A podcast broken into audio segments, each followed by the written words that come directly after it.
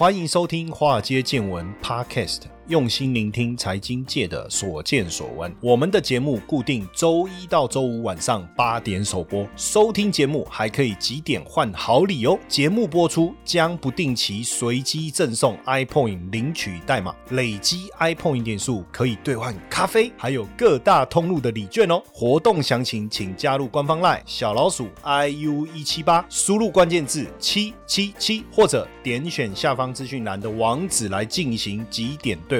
让古怪教授请您喝咖啡拿礼券吧。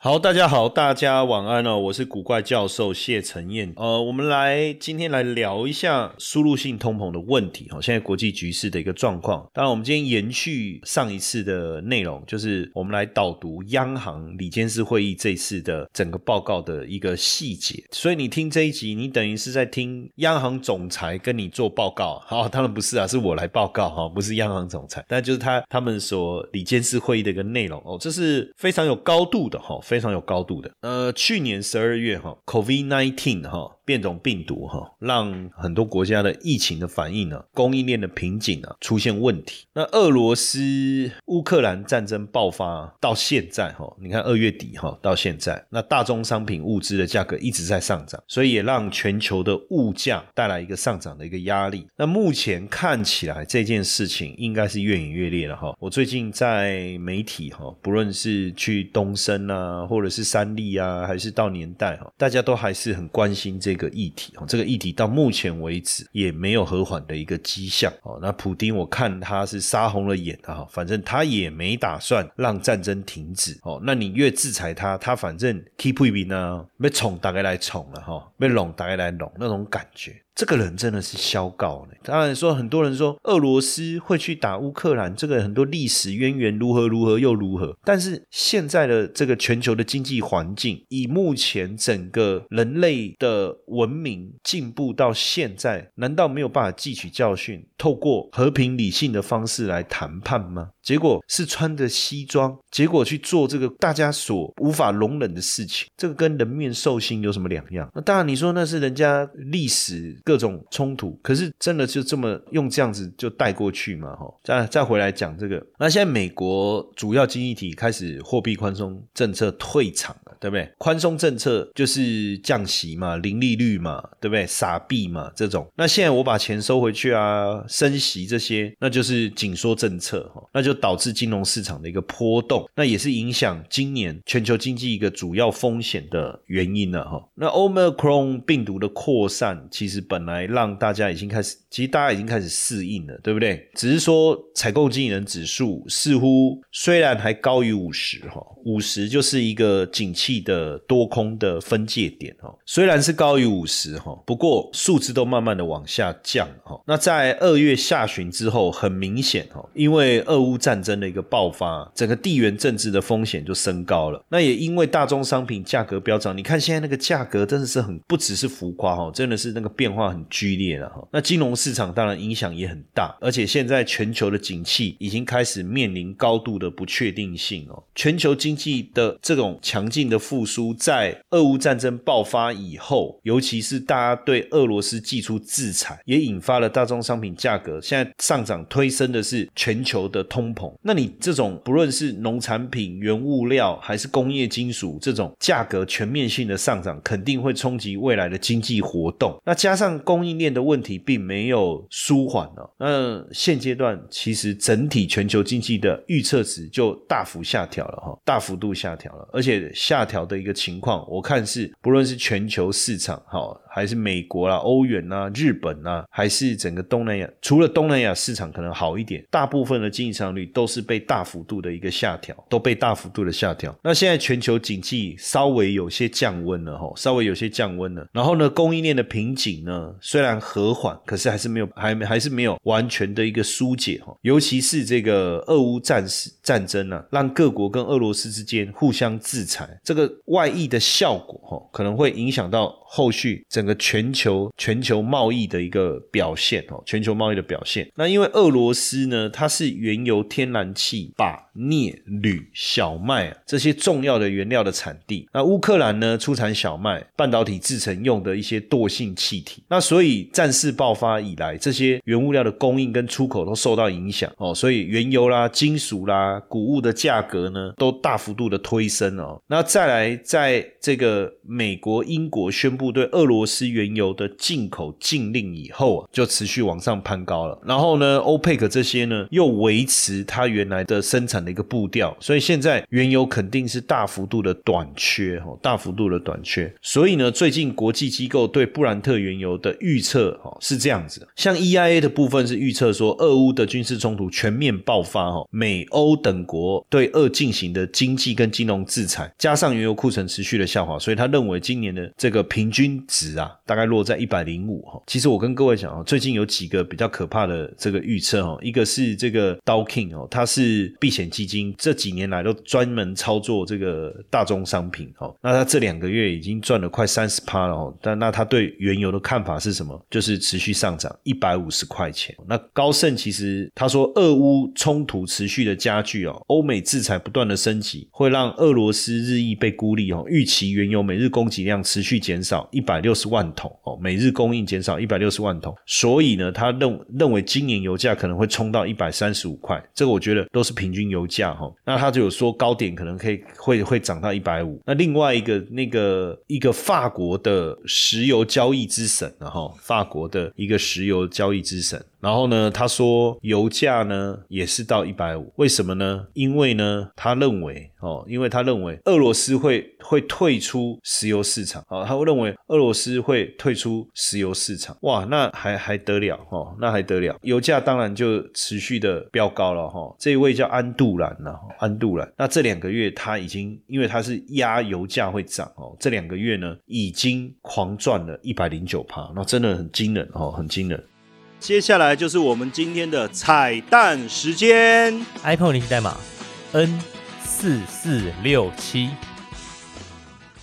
那再来是 EIU 哈，EIU 也也认为俄乌冲突、军事冲突会让美欧，这就是美欧又对俄俄俄罗斯制裁嘛？那当然买家暂时回避俄罗斯原油，这其实大家讲的点都一样啊。但是目前看起来就是油价，天呐，就是估一百五。那我问你哦，那这样的一个情况下，请问一下，这个通膨是不是会持续的攀高？是不是会持续的攀高？你去想这件事就好了。那会不会引发输入性的通膨？所以目前 IHS 对全球跟主要经济体通膨率的预测啊，哈，今年都相较去年大幅度的增加，这绝对已经不会是一个短期现象。你看美国啊，二月份的 CPI 多少？七点九，哈，这个是四十年来最高。这个还没有发生战争，应该是说战争的效益还没有发生。所以三月份呢，你觉得 CPI 会多少？八点多，目前大家估八点多，我觉得搞不好甚至可怕到拉到九。那像欧元年增率也上来，现在估德国啦什么这些，可能通膨都会冲冲到十以上。那所以。现在央行的宽松货币政策就要退场，联总会升息，那 ECB 也会结束购债，所以联总会三月升息。对不对？后续可能每次会议都会升息一次，那可能甚至一次会来个两码，这些呢都会给这个整个金融市场带来很大的一个影响哦，很大的一个影响。如果我们看一下各国央行的利率决策会议来看哦，像联总会当然呃已经宣布哦，要这个可能五月开始就要缩减购债了嘛，甚至要缩减购债了，对不对？那各国现在也都开始调整了哈。那加拿大、英国、纽西兰、南韩这些先进体早就已经从去年就开始陆续升息了。那呃，英国也升回疫情前的水准了哈。那很多新兴市场也因为通膨急升啊，货币贬值，也陆续的大幅度升息哈。那在这里，其实我要特别分享一个哈，因为呃，像有些人可能会去投资这些所谓什么新兴市场的固定收益。的这种债券型基金，因为你看到固定收益嘛，你因为它的英文这就叫 fixed income，感觉你会有固定的收益进来哈。可是我要告诉大家哈，它所谓的固定收益，当然是你持有这个债券，持有债券期间，它会给你一笔固固定的这个 payment，就是我们叫 dividend，这个是确定的。可是呢，它并没有保证债券的价格不会下跌。也就是说，如果我今天买了这个债券，我持有到到期，我当然本金可以拿回来，我也可以拿到利息。可是各位别忘了，我们不是直接持有债券，我们是在持有一档基金，这个基金再去买那个债券。所以其实这些基金对于债券的持有来讲，也都是周期性的，它会在那里交易，买进卖出，买进卖出。为什么？因为每一档债券的持有，它的发行的年份是三十年，所以没有一个基金买了一个债券以后，它会放三十年，所以。当债券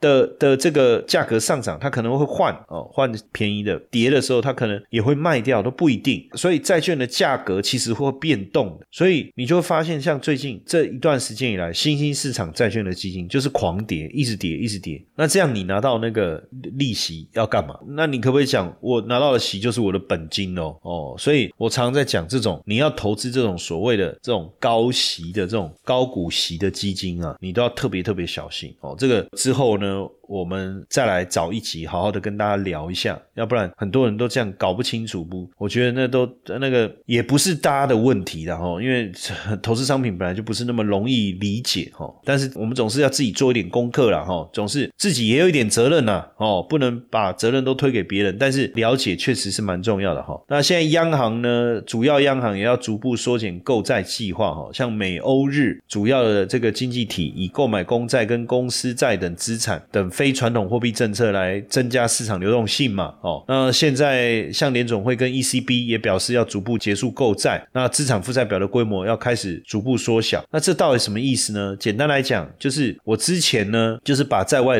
流通的公债不断的买回，不断不断的买回，对不对？那买回来的目的是什么呢？放出资金。那市场有有越多的资金，当然流动性就越好哦。那银行它也更愿意放贷，那大家更有机会拿到资金。那当然对投投资啊，干嘛这种扩张啊，就会比较快，就会所谓的我们所谓的刺激经济。但是如果他停止购债了，甚至不再购债、不再发债，或是是他决定要缩减他的资产负债表，就他不要负债，那就代表他要把甚至缩减资产负债表，那那那就更可怕了，对不对？哦。就更可怕，那等于要收放出这个在市场这个放出去的资金了哦，这要特别特别的小心了哈。那当然，这个俄乌的战事啊，让金融市场出现大幅度的波动哦。那加上这个联总会紧缩货币政策啊，也让市场，所以这个叫雪上加霜啊，又要升息，又有俄乌战争的一个影响，然后现在又出现这个通膨的这个问题哈。那所以我觉得升息的问题还是我们。需要面对长期的一个因素哈，因为十年期公债值利率呢不断的走高哈，也代表大家对未来整个利率环境啊持续走阳的想法是很明确的哈。所以最近有没有发现一件事情，就是是因为最近很多的记者一直在问我这个问题，就是日元为什么一直走弱哦，然后美元为什么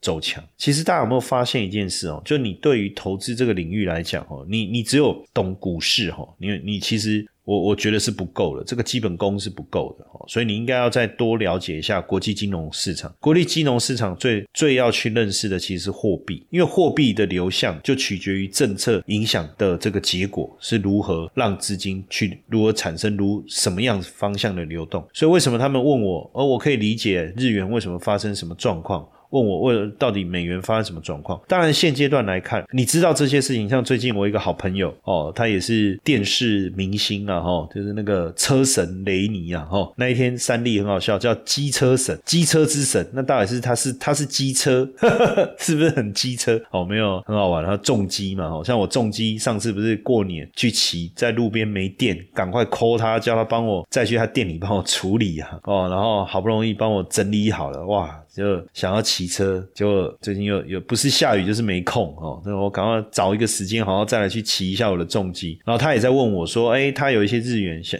还有美金要换台币等等。”所以你会发现说，你要去知道这个货币之间的关联性啊，你才能做出相对比较好的决策哦。那其实以现现在来讲，联总会一定会加速升息，力道又比原来强劲，所以资金就持续流入美元哦。所以美元指数呢持续的走阳。那加上俄乌军事冲突。越演越烈啊，避险需求也大幅度增加哈，所以还是会去推升这个美元的一个表现哦。在欧洲局势比较不稳的情况下，当然欧元就会比较弱哦。那日本因为疫情还是严峻哦，所以还有一个我跟各位讲哦，可能大家没有注意到，还有另外一个更重要的原因，是因为日本哦跟能源之间、油价之间，就是日元呃，应该是说日本的经济表现跟油价之间有高度的这个负相关，就是油价大涨，它的经济就比较容易这个受到冲击，那自然而然日元就会走弱。这个是有很多论文都做了非常详细的研究所得出来的结果。所以你看，如果你不懂，你怎么会知道这些东西？那你今天听我讲，你是不是就知道了？哦，所以如果油价低，日元就容易升值啊，它的逻辑就是这样哈。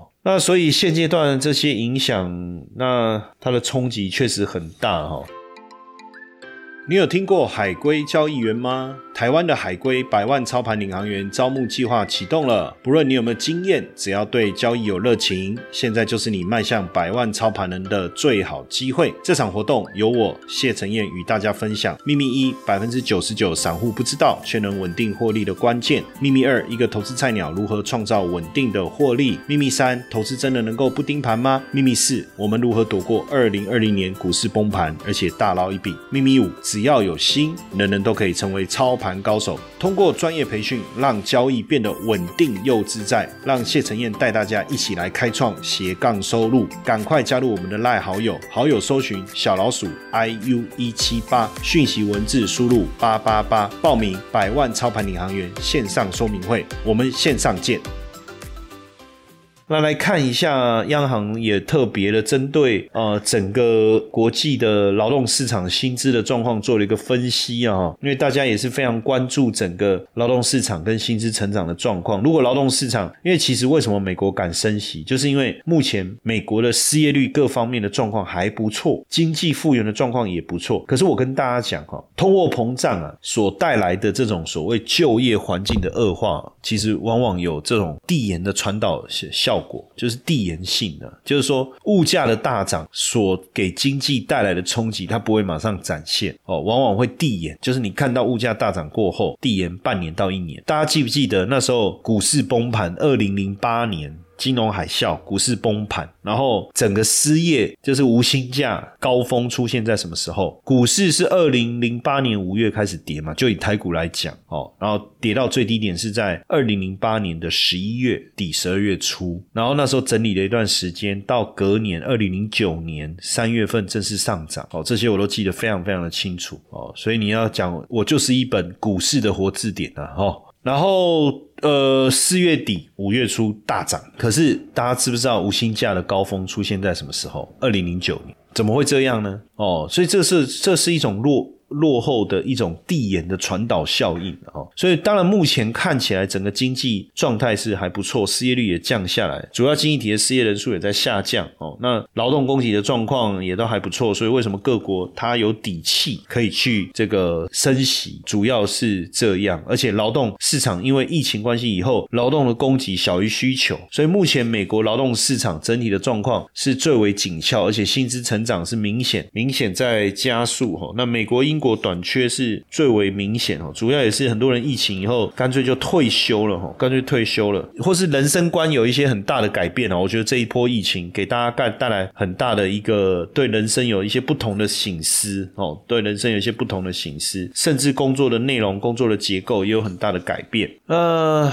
整体来看。目前结论了哈，结论了哈，呃，因为美国在疫情期间推出比较大规模的财政支持哦，广发纾困金、失业救济金哦，那劳动劳动供给恢复的比较慢，可是劳动需求却大幅度的攀升哦，所以这是一个主要原因呢。所以它的就业市场为什么紧俏？我觉得是这样的，这种失衡的现象其实也不是一个健康的表现吧？我觉得哈。然后英国脱欧以后调整移民政策哦，也也有一些影响。那当然现在。大家会担心说，会不会有这个会不会产生一种薪资物价的螺旋上升哦？那这个是在一九七零年、一九八零年，美国出现了薪资物价螺旋上升，因为国防支出赤字扩大哈，加上石油危机，然后通膨没有受到制约，工会力量又强大，所以劳动成本也大幅度的攀升，然后再推动了物价。其实还是有些不太一样了哈，其实还是有些不太一样。那当然，最后后来看一下哈，央行对于这个俄乌战争的部分哦，因为这个部分我们也讲很多哈，也讲很多，所以我觉得就简短的带大家也来看一下了哦，就是近期大家对俄罗斯的制裁哈，当然包含冻结俄罗斯央行的外汇嘛，阻碍俄国。重要的机构进入国际金融市场哦，冻结个人跟企业的国外资产，还有逐出 SWIFT 等等的哈。那再来就是切断石油天然气出口的经济命脉哈，来甚至阻止俄罗斯获得战备资源哦，也取消国际贸易的优惠，那就导致了俄罗斯的债券违约风险上升了哈，卢布贬值，那未来应该会导致它的经济放缓哦，甚至出现高通膨。那俄俄俄罗斯自己当然也有做一些反制啊，包括升息啊。啊，资本管制啊。哦，来去缓解这个金融危机哈。这一段时间，俄罗斯金融资产被大幅度的抛售，然后三大国际信评机构呢，去调降俄罗斯主权信用平等到垃圾等级哈。其实这个会产生的影响是呃蛮大的一个连锁反应啊。为什么？因为其实这件事情一出来，那时候呃，我记得好几个电视台访问我哈，包括华视、包括静电视、静新闻，还有环宇、非凡、三立哈。都有来访问我这个问题，就是说到底俄罗斯哦，TVBS 也呃哦年代也有哦，特别讲一下。然后那时候他们就问我说，这个俄罗斯被制裁，SWIFT 这个到底它带来的冲击会是什么？那其实我当时就说这个影响很大。为什么？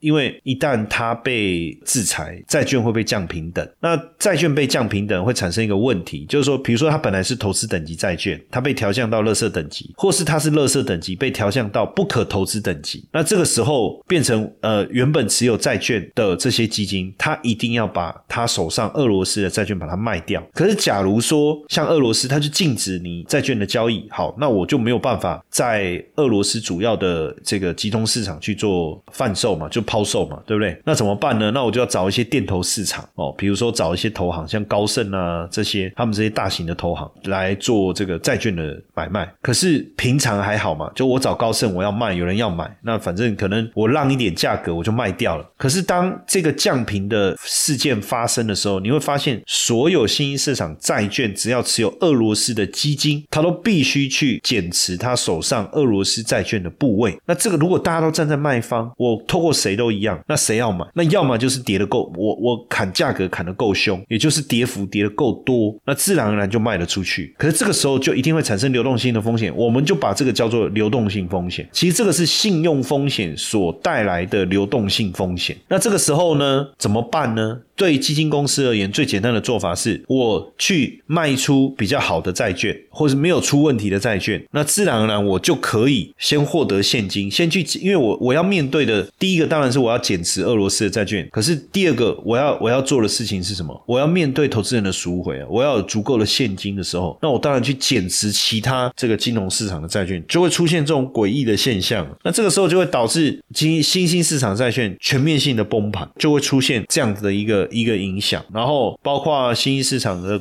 股票市场也是一样，那崩盘的速度会更更快哦，更快。那当然，呃，整体来讲，就是说，俄乌的这个事件对全球经济的影响程度有限，可是真正所影响的是通膨上来之后。对于经济成长动能的一个影响，我觉得会变成是一个全面性的一个扩散，它会变成是一个全面性的扩散，这个就要特别特别小心了哦。就我们一直在强调，它是非常重要的原物料的出口国，而且它不是只有石油、天然气、钯啦、谷物啦、煤铁啦、铝啊、镍啊这些全部都是啊哈。所以我觉得这个也是二呃普丁有恃无恐的一个原因哦。那你现在大宗商品供应受阻，然后这些重要的工业经金属、原物料供应也受阻。那未来如果短时间不能解决，那它后面所带来的传导效应，其实会非常非常的大的哈。一九九八年的时候啊，俄国受到亚洲金融危机的波及哈，也因为他们政府财政支出太高，然后呢，国际准备又不足，结果衍生出偿付能力不足，爆发债务违约，后来就扩大变成是俄罗斯的金融危机。那还记得 LTCM 倒闭的事件？就是因为当时一九九八年，俄国因为亚洲金融风暴所带来的一个危机。那尽管二十几年过去了哈，俄罗斯的基本面，不论是在国际准备啊、政府债务啊，还是财政自治、经常账，都有出现明显的改善。不过，现在这个七大工业国哦，G7 因为俄乌事件对俄罗斯寄出严厉的金融制裁，那俄国央行势必在这个部分会带来一些影响。那信平公司又调降俄罗斯主权在信的平等。那尽管这个俄罗斯的央行做了很多相对应的措施，但是实际上还是会影响到他们整个金融体制的一个发展。那当然，跟一九九八年比，俄罗斯的经济规模虽然比较大，但是对全球经济规模占比有限。那当然会导致俄乌的经济跟贸易衰退，这是肯定的。但对全球的 GDP 的直接影响到底是有限还是会无限，会会比较大？这个我们要持续观察。好，我们要持续观察，但是还是要注意。好，因为大宗商品价格的上扬可能会引发。输入性通膨的一个风险哦，引发输入性通膨的风险。那这个也是为什么我们的央行哦，因为这样的一个评估，所以这一次呢，有别于过去升息的节奏。既然在美国升息之后，我们就很快速的也跟进升息了一码，所以后续我们可能还有很多的挑战要面对。那所以在投资上也要相当的谨慎小心哦，也不要太过掉以轻心。今天在这集的节目呢，跟大家特别特别。别的呼吁。